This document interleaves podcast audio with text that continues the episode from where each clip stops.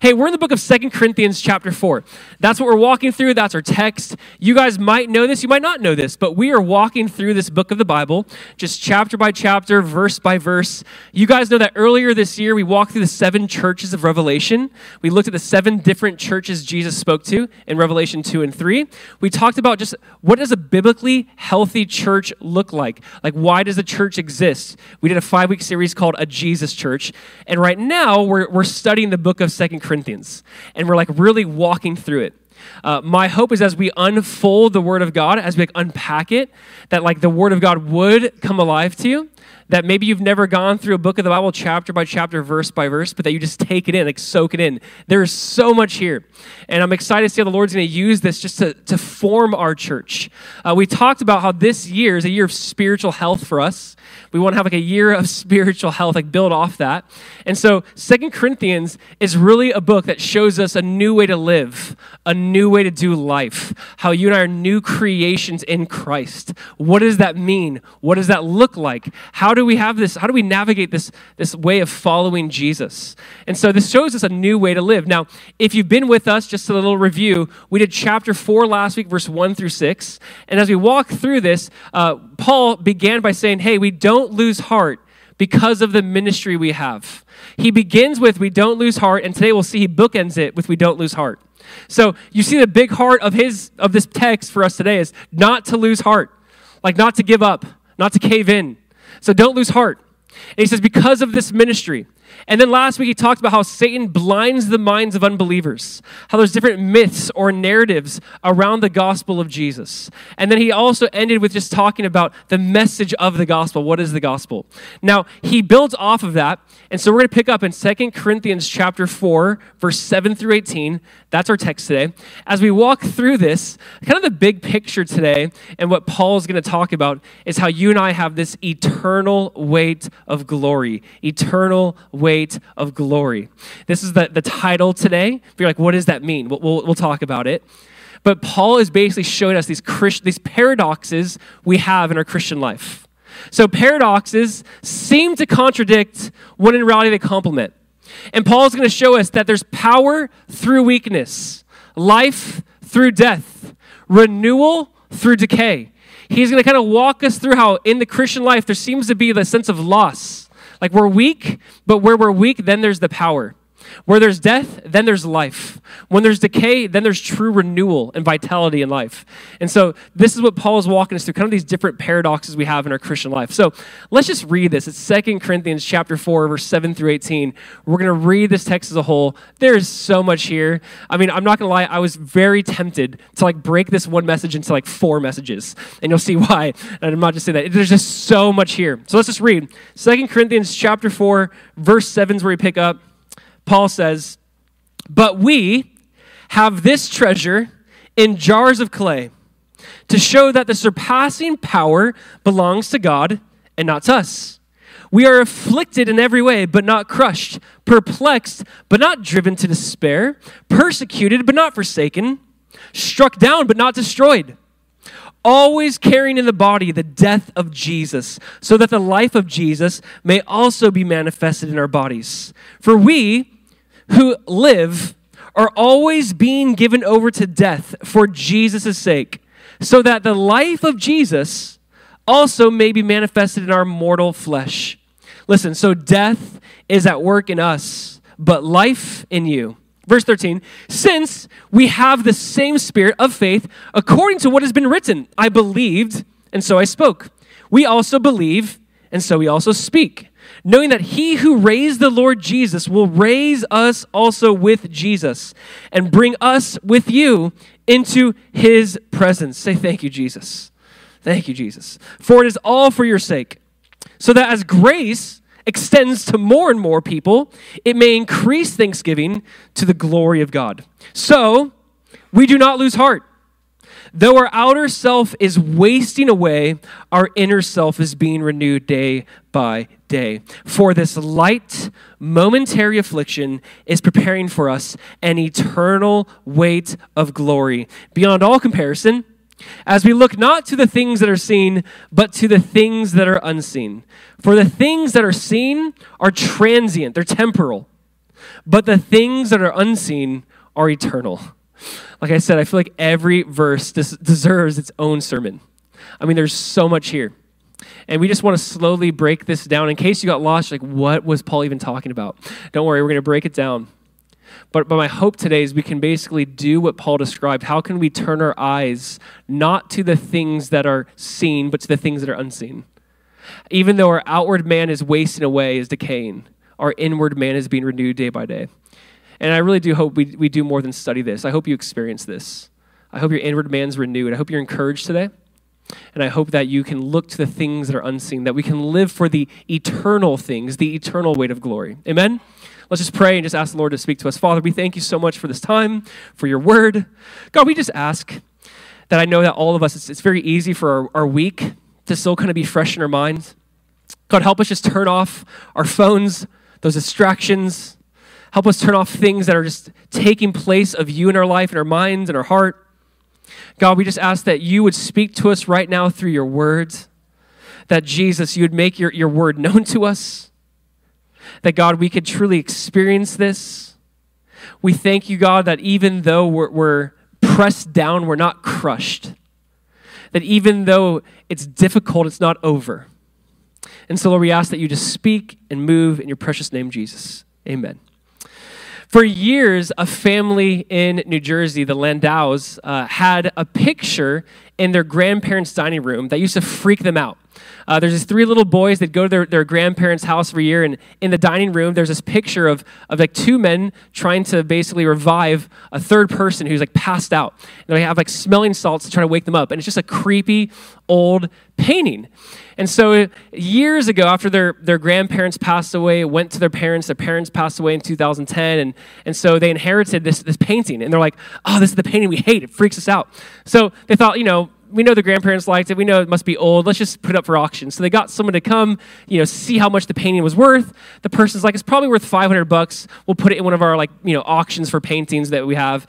And so little did they know, when they threw that painting in the auction, and they thought they'd maybe get $500 for it, someone recognized that painting, and it was one of five paintings that a guy named Rembrandt did back in like 1624, is one of five paintings that went missing.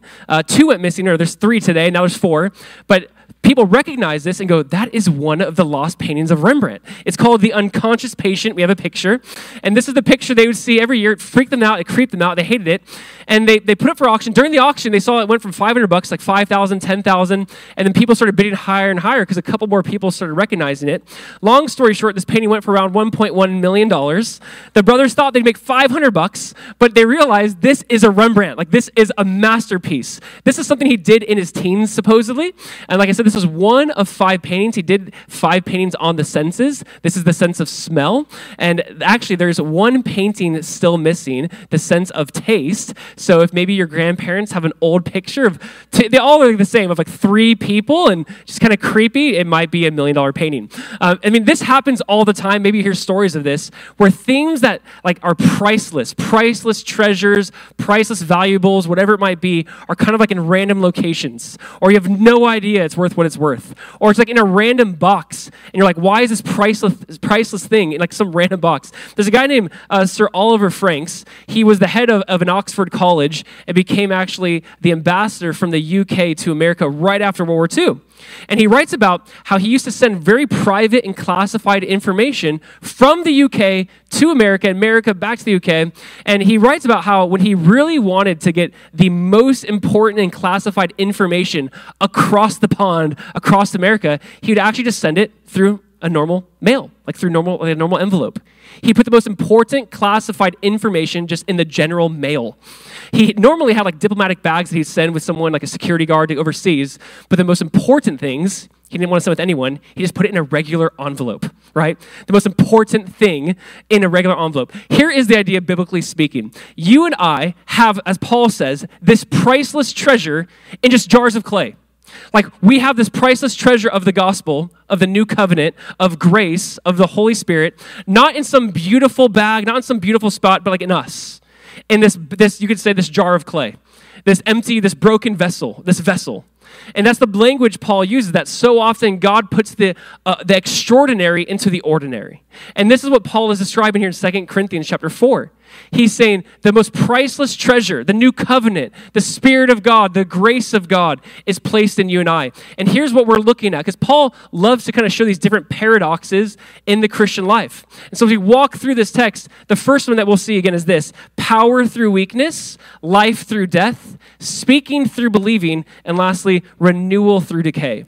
So these are the 4 points today. Here's how we're going to break down our text today. Number one, we're going to see power through weakness. Let's just again read verse 7. Here's what Paul says. Verse 7. Paul says, "But we have this treasure in jars of clay to show that the surpassing power belongs to God and not to us." Power through weakness. Again, think about placing like the Hope Diamond, like an incredibly precious, jewel, into like a garbage bag. Right? This is what he's saying. He's saying, we have this treasure in jars of clay. Now, when I read Jars of Clay, I can't help but think of the Christian 90s band, Jars of Clay. So I just have to give a little shout out really quick to them. If you don't know what I'm talking about, it's good for you. But anyways, he goes, we have this treasure in these jars of clay, in these empty vessels, another translation put it. God puts his priceless treasure in us. Now you're like, what is he talking about? What is this? This is very interesting, right? The word for like jars of clay or empty vessels, it's just like this cheap, you could say this cheap pottery that basically everyone had. It was commonplace. It was pretty ordinary. There's nothing profound about it, nothing extraordinary about it. It was just pretty common. The idea, obviously, for us is it's not so much about the messenger as much as it's about the message. It's not about the packaging. It's about what's in the package. It's not about the person communicating or preaching. Remember what Paul said last week? He goes, the message is not of us. It's not about us. It's about Jesus. It has nothing to do with the package, but everything to do with what's in it. And he's saying, we have this treasure in earthen vessels, that the power might not be of us, but of God. And really the big takeaway for you and I is to see that. Like, what is this treasure that is in us?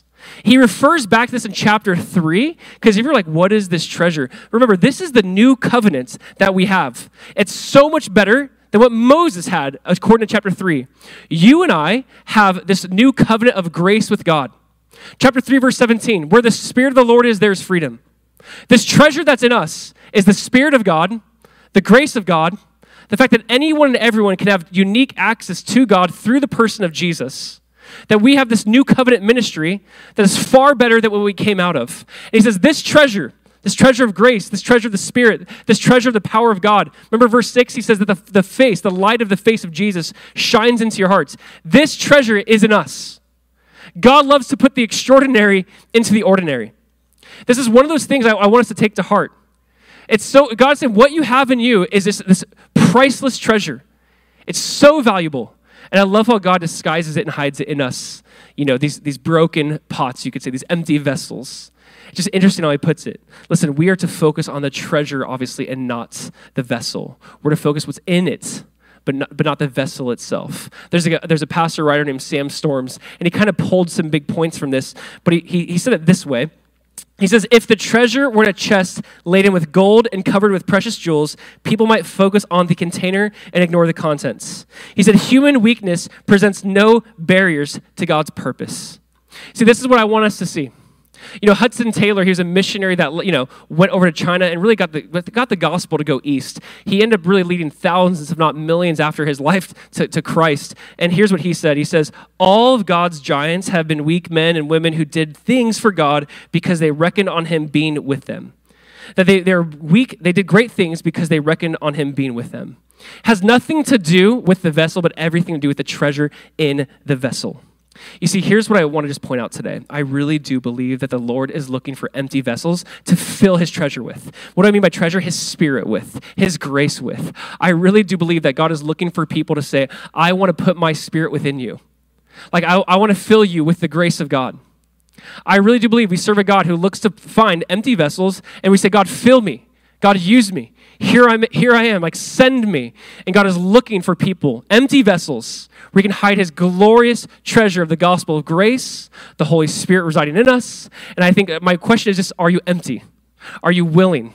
Are you willing to come to Jesus and say, hey, God, empty me? I want to come to you, not with what I've got, but I want to come to you empty-handed. Like, you fill me. I think one of the best stories of this that kind of clarifies this point is in 2 Kings chapter 4. So I actually want to turn there. Would you turn with me to 2 Kings 4? Because I want you to read this story and kind of get the big picture. 2 Kings chapter 4, I think we get this analogy of just God filling empty vessels. 2 Kings 4. Listen to this story. It's fascinating to me. It's prophetic to me. I think there's a bigger picture in this story. 2 Kings chapter 4, verse 1. Let's just read it, verse 1 through 7. It says, the wife of one of the sons of the prophets cried to Elisha. And so this widow, she says, your servant, my husband, is dead. And you know that your servant feared the Lord. But the creditor has come to take my two children to be his slaves. And Elisha said to her, what shall I do for you? Tell me, what have you in the house? And she said, your servant has nothing in the house except a jar of oil. Then he said, go outside, borrow vessels from all your neighbors, these empty pots, these jars of clay. Borrow vessels from all your neighbors, empty vessels, and not too few, meaning gather a lot. Then go in and shut the door behind yourself and your sons and pour into all these vessels. And when one is full, set it aside. So she went from him and shut the door behind herself and her sons. And as she poured, they brought the vessels to her. When the vessels were full, she said to her son, bring me another vessel. And he said to her, there's not another. Then the oil stopped flowing. She came and told the man of God, and he said, go, sell the oil and pay your debts, and you and your sons can live on the rest. I want you to see this story. Elisha, a prophet of God, one of his fellow prophets, one of his servants died. This widow goes, our husband, my husband, their father is dead. We have no way to pay our bills. They're going to take my sons to be their slaves. What should we do? And I love this question. He's like, what do you have? That's a question a lot of times the Bible asks. What do you have? God just says, I can take the little you have and I can multiply it. What do you have? Just give me what you have. I'll take the little, I'll multiply it. She goes, I just have a jar of oil. That's all I got. He goes, okay, great. Go around to all of your neighbors and get as many empty vessels as you can. As many empty vessels as you can. And then take that oil and just fill each pot. And just keep filling and filling and filling. It's just like Jesus multiplying the fish and the bread. It's like, just fill the pot. Watch it get full. And so the sons are bringing her the empty vessels and she's filling and filling. And it says, and then when there were no more vessels, the oil ceased. When there's no more vessels, that's when the oil stopped. I want you to see this, that God is just looking for empty vessels to fill with his Spirit. Oil in the scriptures has always been a picture or a symbol of the Holy Spirit. And I love this analogy of God just going, of Elisha saying this, and I think it's for you and I, saying, I just need some empty vessels that I can pour oil into. As long as there's empty vessels, the oil will flow. Once there was no more empty vessels, the oil ceased. And I want us to hear that. I think as long as there are believers willing and ready to say, God, here I am, I'm empty. Fill me with your Spirit. I want to be used by you. Notice she had to bring empty vessels. They needed to be empty, not already full or half full, empty vessels, saying, God, I'm just bringing you what I got. Me, it's nothing. Empty. Fill me. And Paul is saying the same idea, going, we have this treasure of this new covenant gospel, the Spirit of God that brings us freedom. We have this treasure in these jars of clay. Why? So the power may be of God and not of us. So when people look at you and they say, what is different about your life, that they glorify God and not you? When they go, wait a second, how is this person, how is their life? I know you, I used to know you. What is different about you? And you can say, hey, listen, it is Jesus in me. The idea is Jesus said in Matthew 5, when men see your good works, they glorify your Father in heaven. Church, listen, Jesus is looking for empty vessels to fill with his treasure, to fill with his Spirit. I really do believe there's power through weakness, that once we can admit our I love that the Bible compares us to jars of clay. We're fragile. We're these jars of clays that can be easily broken. You think about, it's not really costly, just a jar of clay. And God's but the treasure lies within you. That's where the treasure is. The gospel within you, it's the Spirit within you. This is what you and I must see. Listen, God is always looking for empty vessels or empty pots to fill his treasure with. He's always looking for that. Paul goes on to say this idea of power through weakness. Look at verse 8 with me. Would you look at verse 8? Paul keeps going. He says, it's like a play on words. Listen, we are afflicted in every way, but not crushed. Perplexed, but not driven to despair. Persecuted, but not forsaken. Struck down, but not destroyed. I love this about Paul. Do you hear this language? I can so relate to this. I don't know if you feel like you relate to these verses. He's like, you know what? We're persecuted, but we're not destroyed. We're perplexed, but we're not in despair. He's like, we're being crushed, but we're not destroyed. I want you to see this about Paul. Paul was a realist, and you could say maybe an optimist in some ways. Paul's not trying to minimize what he's suffering. Paul's going through it. Paul's like, listen, we're pressed down on every side. We're perplexed here. This has been difficult. We're afflicted.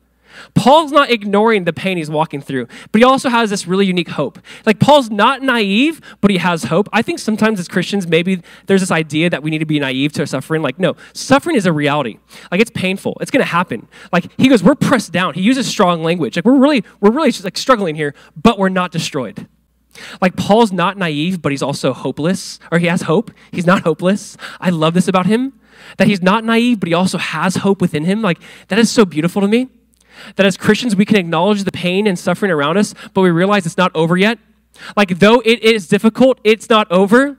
Though you go, this is really hard right now, it's not over. I might be pressed down, but I'm not crushed.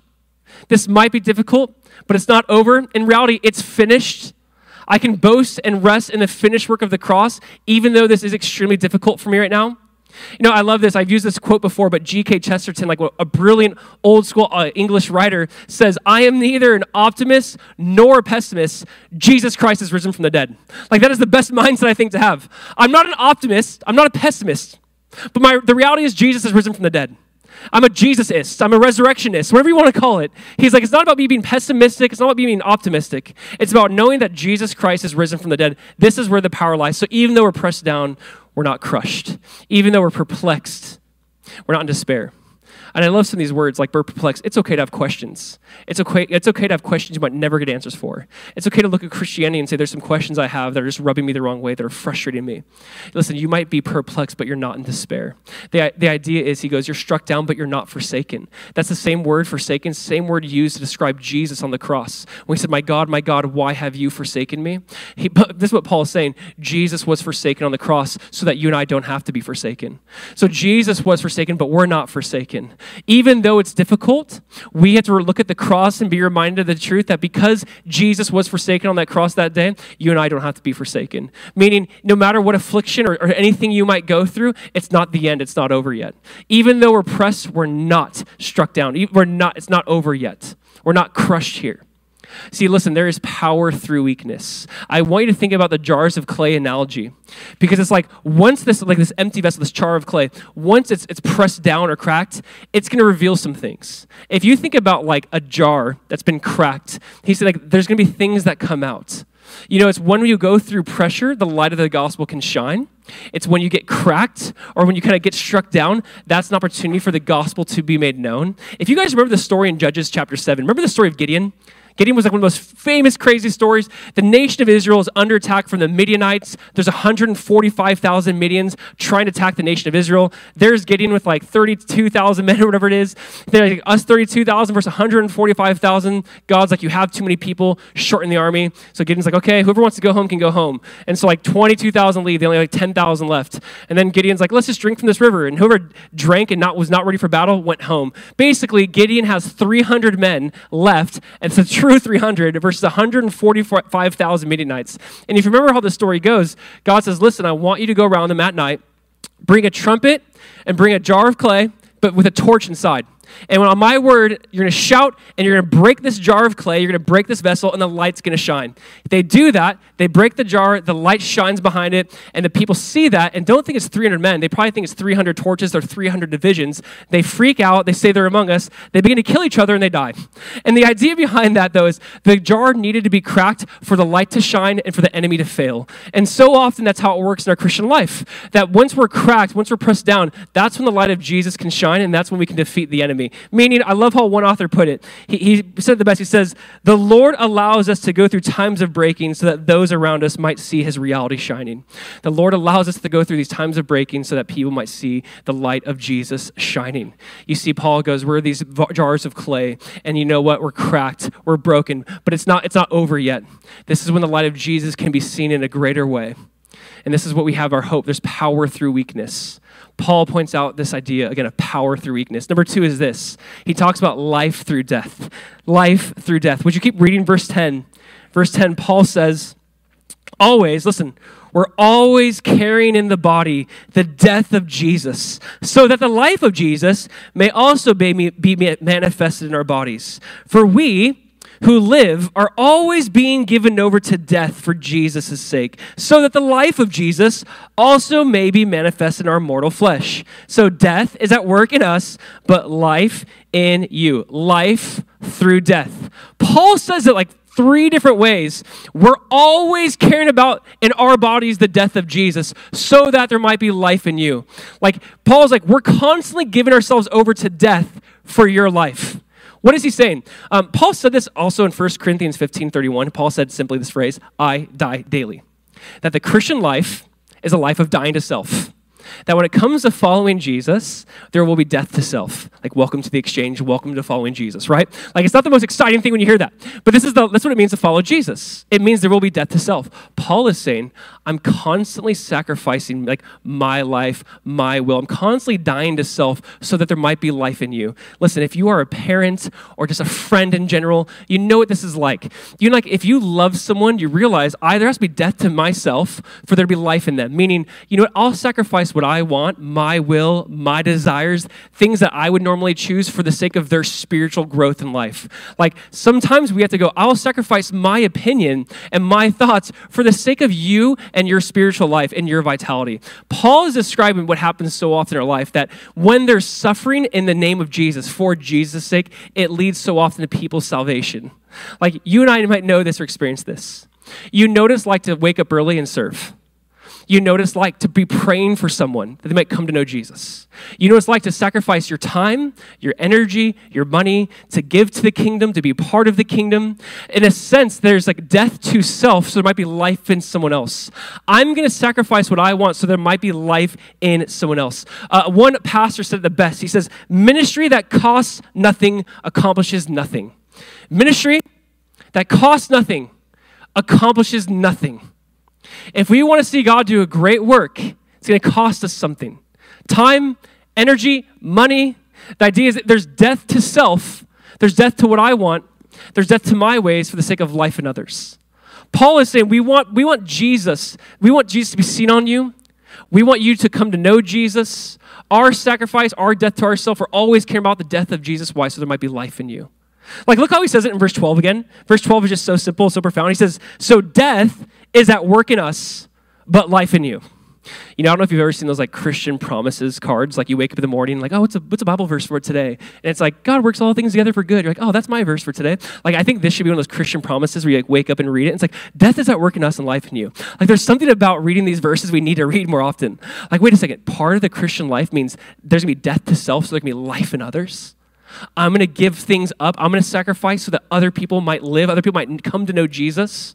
Paul is saying, listen, this is a paradox, but this is how it works. There's death in us, but life in you. Life comes through death. Let me just say it this way too. I'm so thankful for all the men and women who've gone before me, who lived before me, who sacrificed so much so I could be up here preaching freely to you. I'm so thankful for those who've taken time throughout the centuries to copy the Word of God, to print the Word of God, to spread the Word of God. They've given up their life. Some of them have been burned alive. They've watched their kids be murdered in front of them. I'm saying there has been so much death in the name for against Christians, against the name of Jesus, so that you and I could live. Like, people have sacrificed so much so we can have this book in front of us. I'm so incredibly thankful for that. You know, Tertullian, one of the church fathers, said this, the blood of the martyrs is the seed of the church. The blood of the martyrs is the seed of the church. All of those who've given their life years and years ago for the gospel of Jesus is what births the church, is why we're here today. Paul's like, there's death in us, but life in you. The gospel is Jesus died so you and I could live. He took on death. He took on sin. He took on hell so that you and I could live. Paul says we carry that theme. Death in us, life in you. Death is at work in us, life in you. Again, I want to challenge you guys because, you know, I think the Christian journey is one where you say, I want there to be Jesus. I want Jesus to be birthed in this person. I want them to come to know Christ. Well, that might mean, again, dying to self. It's John the Baptist who says, you know what? He must increase and I must decrease. I really think the Christian life, a big part of the Christian life is saying, I'm going to sacrifice some things for the sake of others coming to know and trust and believe in Christ. And again, there have been so many who've sacrificed a lot for me in my Christian journey. There's so many who've done a lot and sacrificed a lot for you and your faith. And I'd say this is the mentality we want to carry on. This is the mantle we want to carry on. Death in us, life in you. That we might be able to give up and sacrifice for the sake of others coming to know Christ. Listen, there's power through weakness. There's life through death. Amen? These are some of the paradoxes the Bible communicates. You'll never see life. And think about this. This is just a true fact.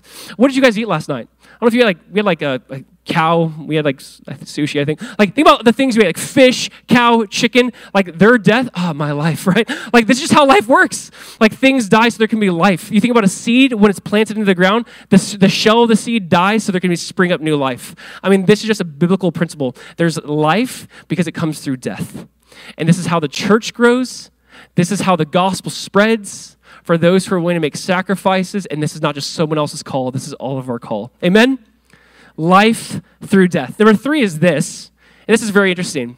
We're going to see speaking through believing. I want to see Paul's point here. Speaking through believing. Let's just stay with the text. He says, since we have the same spirit of faith, according to what has been written, I believed, and so I spoke. We also believe, and so we also speak, knowing that he who has raised the Lord Jesus will raise us also with Jesus and bring us with you into his presence. For it is all for your sake, so that as grace extends to more and more people, it may increase thanksgiving to the glory of God. Speaking through believing. Please stay with me on this one. This is one of those verses that can be abused and even neglected in the Christian church. And I don't want this to get lost. Paul uses something very interesting. Paul says, I believe, therefore I spoke. Paul's quoting from Psalm 116. In Psalm 116, verse 10, the author says that, I believe, therefore I spoke. I want you to understand something biblically about this. Paul's making a point, but there's also a principle here. So a lot of times in scriptures, you'll see the main point, but you'll see a principle behind this. So stay with me. What's the point? Paul's pulling up Psalm 116. Only Paul, I feel like Paul can do this. Paul knows the word of God so well that he pulls out the perfect psalm to describe his scenario. Because in Psalm 116, the author is being afflicted. The author was suffering, and yet he speaks of resurrection. Paul's being afflicted, he's suffering, and yet he speaks of resurrection. Look at verse 14. Because we also believe that we'll be raised up with Jesus, and not just us, but you also, in his presence. And Paul's pulling up this psalm to say, even though we're afflicted, even though our faith is being tested, we believe, therefore we speak. And then he speaks of the resurrection. So just in case you're still confused, I'm going to throw the verses up here. Psalm 116, verse 8. Here's the context that Paul pulls it from, just so you can see this. Listen to this. The author in Psalm 116 says, for you have delivered my soul from death, my eyes from tears, and my feet from falling. I will walk before the Lord in the land of the living, resurrection. I believe, therefore I spoke. I am greatly afflicted. This is what the psalmist is saying. The psalmist is like, I am greatly afflicted. I'm going through it. But you know what? I believe I'll walk before the Lord, the presence of the Lord. I believe in resurrection. I believe that I'll be with the Lord. You've delivered my soul from death. The author speaks of like a pain and suffering and yet resurrection. Paul, in a similar way, in a perfect way, says, you know what? I relate to that author. Just like for me, I'm afflicted in every way. I'm being, pressed down but not destroyed. I'm afflicted, but it's not over. Paul is saying, I too believe in the resurrection. I too look forward to the resurrection. So the point that I want us to see as Paul goes, even though my faith is being tested, I so believe in the resurrection. I'm going to speak of the resurrection and not just me being with Jesus, but you also be with Jesus. Paul's like, my faith reminds me of this truth that I will rise again, that this is not the end, that I will see Jesus, and that you too will be with us in his presence. Now, that's, you could say, is the point that Paul is perfectly pulling this out, use it to his context. But I think the author is doing something really well. And here's the idea. Our words are powerful. Our words are incredibly powerful. I think that this text can definitely be abused because some people will say, I believe, therefore I spoke. And so they say, hey, whatever you believe, just speak it and it will happen. And maybe you've heard things like this. We call it like name it and claim it or blab it and grab it. If you just say it, man, it's going to happen, right? It's like, just say it. If you believe it, just say it and it's going to happen. And I think this can definitely be abused. But at the same time, I think this can be neglected. I think our words are incredibly powerful. I think we have to understand the power in our words. I think we have to understand, like, our words can shape our reality in many ways. And notice he says, I believe, therefore I spoke, meaning Jesus said it this way, out of the abundance of the heart, the mouth speaks. Like, if you see someone speaking something, they're just really revealing their heart in the matter. I want to point out what the author of Hebrews says. I think this is so profound. In Hebrews 11, verse 3, the author of Hebrews says, by faith, we understand that the worlds were framed by the word of God. Please stay with me. He's saying by faith, we understand that God framed the world by his words. God said light and there was light. Remember that last week? Paul used the same idea. There's power in the words of God and there's power in our words, he's saying. Now, here's what I want to point out. He goes, by faith, God framed the world. I do believe in the same way our words frame our reality. Like, if you're constantly around people who are without hope and toxic and negative and just spewing hate, you better believe that's going to be their reality. That's going to be their framework for the world. If you're around people who go, life is difficult, but I have hope, but God is faithful, God is good, God is loving, you better believe they're going to walk in the characteristics of that reality. I want you to understand that our words really do matter. I think we can almost downplay our words as Christians. I think we can say things about people, about our family members, oh, they're just this way. And I think our words have way more weight than we give them credit. I believe that, as Paul said, I believe, therefore I spoke. And he's referring to resurrection. There is something powerful about this for you and I. I believe that when you're going through suffering or trial, you say, you know what, this is really difficult. Like, I'm being like crushed. I'm being like pressed down. But you know what, it's not over. And I know that one day there will be resurrection and this pain and suffering will come to an end. And I think that's exactly what Paul is doing.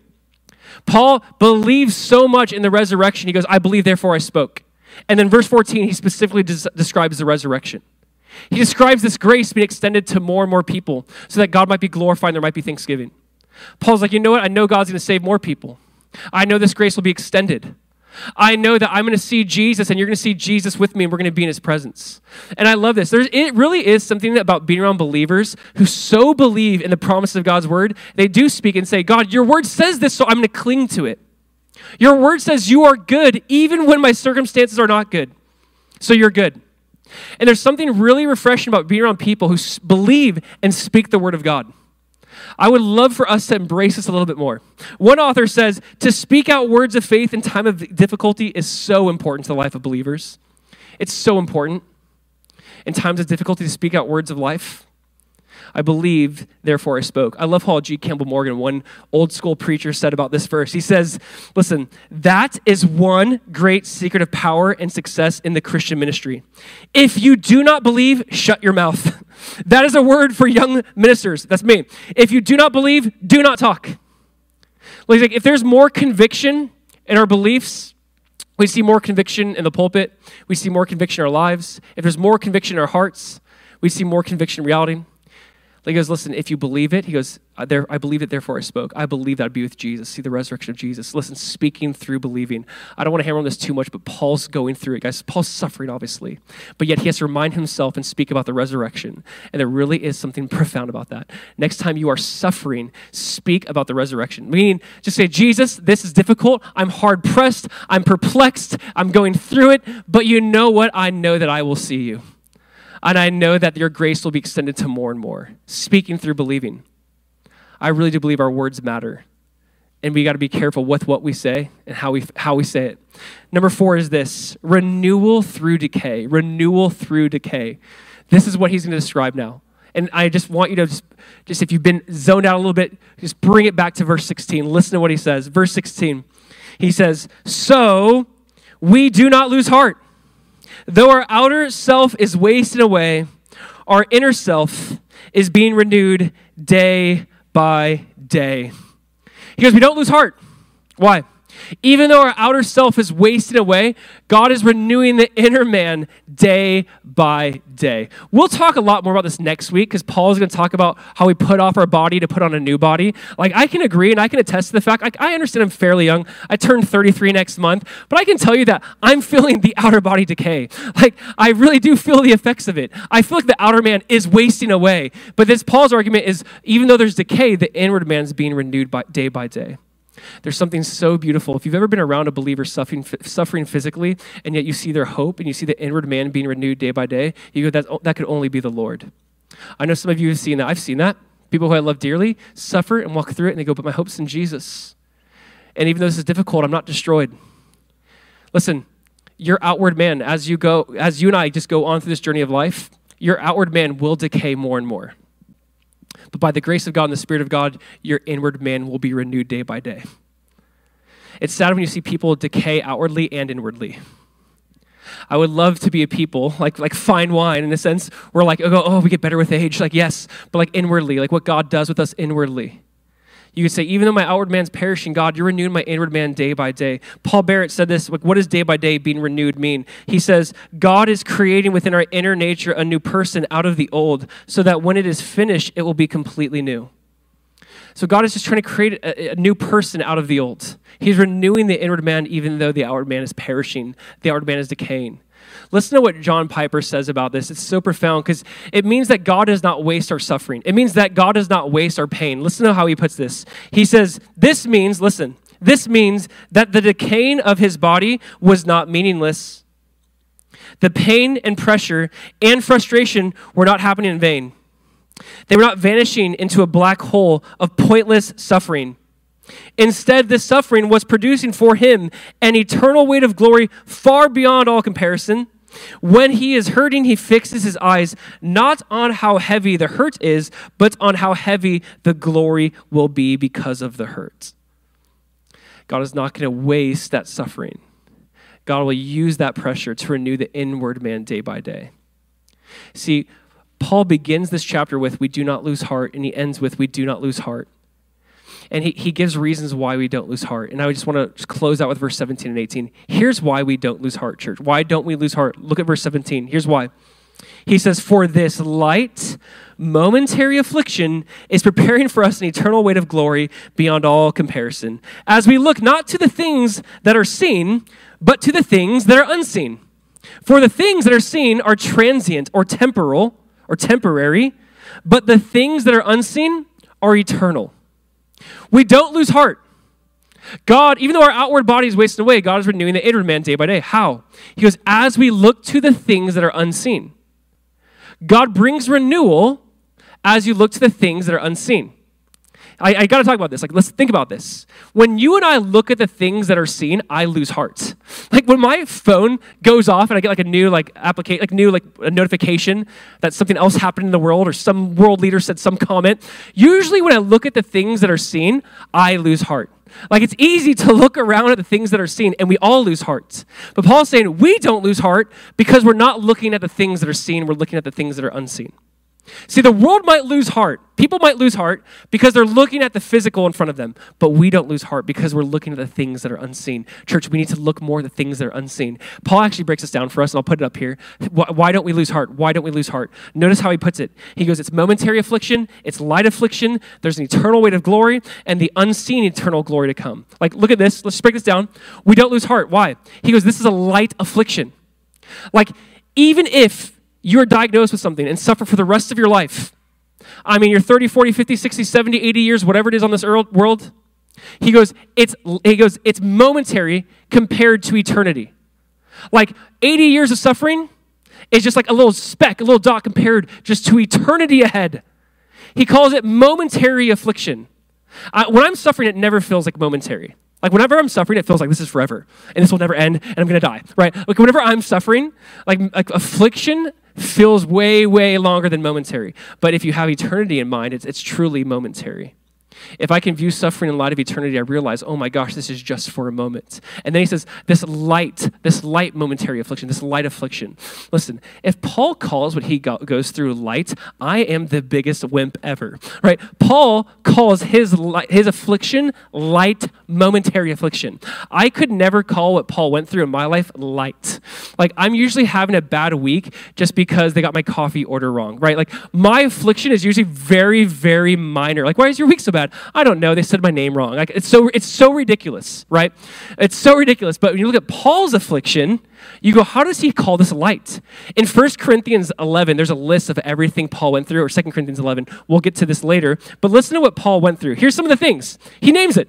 He goes, stripes, prisons, beaten, stoned, shipwrecked, perils of waters, robbers, perils of my own countrymen, perils of Gentiles. No one says perils anymore, but he does. Perils in the city, perils in the wilderness, perils in the sea, perils among false brethren, in weariness and toil, in sleeplessness often, that's the worst one, in hunger and thirst, in fastings often, in cold and nakedness, our light momentary affliction. I could never call that light momentary affliction. Paul's like, everything I'm going through, this is light compared to the eternal weight of glory. When I look at what I'm suffering, what I'm going through, what I'm walking through, but I know the glory ahead, what God has done, what God is doing, I'll be in his presence where there's fullness of joy. There'll be no more tears, no more suffering, no more disease, no more cancer, no more pain, no more any of that, no more evil, no more any of that. Wait, This is a light, momentary affliction in light of the eternal weight of glory. Paul has such a unique mindset. He was compared to eternity. This is easy. It's light, momentary affliction. It doesn't feel easy ever in the moment. But when I have eternity in mind, it changes everything. Listen, I really think the way you and I view what we see versus what we don't see really matters. I was talking to someone before church about this idea. He's like, someone's been talking to me. He said, someone's been talking about having an eternal mindset, and I have no idea what that means. And he goes, it wasn't until this week when I was talking to a coworker, and the reality that my coworker who doesn't believe in Jesus could be possibly cut off from God in hell forever, it just sat in my heart. I realized eternity in mind means I have to be a part of God's mission to rescue, to redeem the lost, like help people, come to know Jesus. Like keeping eternity in mind means I'm a part of something much bigger than just my 9-to-5 job. Again, Paul's secret here is in verse 18. He says, verse 18, we look not at the things that are seen, but to the things that are unseen. For the things that are seen are transient, but the things that are unseen are eternal. Paul's like, again, what we see, that's temporary. What we don't see, that's eternal. What you and I see right now, all of this will be gone. Everything. He goes, what you and I see, this is temporary. It's the unseen things that last forever. The unseen things that keep going on and on. That true reality is not what we see with the eye, it's the spiritual eye. That true reality are those things that are unseen. And I want us to really get this. I would love for us to give ourselves over to this. I think to any successful Christian life, meaning they lived for Jesus, they did their life well, they did family well, they just followed the Lord, and they really just followed Jesus well for their life. Those people I know had a great eternal mindset. There's this eternal mindset, keeping heaven in perspective, helped them do their day-to-day life much better. I think this is what it says about Abraham in the book of Hebrews. Abraham had this eternal mindset, this heavenly mindset. Hebrews 11:10 says, Abraham waited for the city which has foundations, whose builder and maker is God. Abraham, very wealthy man, had 300 hired servants. He had a lot of lands. Abraham was incredibly wealthy, had a lot of things going for him. Abraham was not looking for the city that he would build, but he was looking for a city that was in heaven, whose builder and maker is God. I really do believe success in our Christian lives comes from not looking at the things that are seen, but looking at the things that are unseen. How can all of us better engage in the things that are unseen? I want us to engage more in the things that go unseen, the spiritual realm, that we wrestle not against flesh and blood, but against principalities and powers. When you realize that this world is truly fading away, that everyone comes and goes, and you realize, I need to start investing in eternal things and things that go unseen. I need to lay up my treasure in heaven, where neither moth nor rust destroy, where thieves can't break in and steal. I need to live for heavenly things. I need to store my treasure in heaven. And when you get around believers who realize this, they go, oh my gosh, I've been living for this world my whole life. I've been living for things seen my whole life. And it kind of hits them. All of this will be for nothing if it's not done for Jesus, if I'm not storing up my treasure in heaven. That's why Jesus says, lay up your treasure in heaven. Seek first the kingdom of God and his righteousness. So we want to better engage in the things unseen. Amen. As followers of Jesus, we want to engage. We have to engage in what goes unseen. There are things around us. It's crazy to think this. If God right now could open our eyes to all the things we don't see, that unseen realm, that unseen spiritual realm, what would we see? And my point with that is how do we actually engage in that through prayer, through worship, through giving, through serving, through proclaiming the gospel of Jesus? How do we engage in the things unseen by doing those spiritual things that will go on forever? And let me just end with this verse. It's Colossians chapter 3, verse 1, where Paul writes, if you have been raised with Christ, seek those things which are above, where Christ is sitting at the right hand of the Father. Set your mind on things above, not on the things of the earth. Here's the thing. Seek those things which are above. If you've been raised with Christ, if you've been born again, seek the things which are above. Seek the things which are above. If you've been born again, seek the things which are above. Set your mind on things above, not on the things of this earth. This is the call for you and I, that though we suffer, there's an eternal weight of glory. Though our outward man is perishing, God is renewing us day by day. That the things that are seen are temporary, but the things that are unseen are eternal. We will live for the things that are unseen. Amen?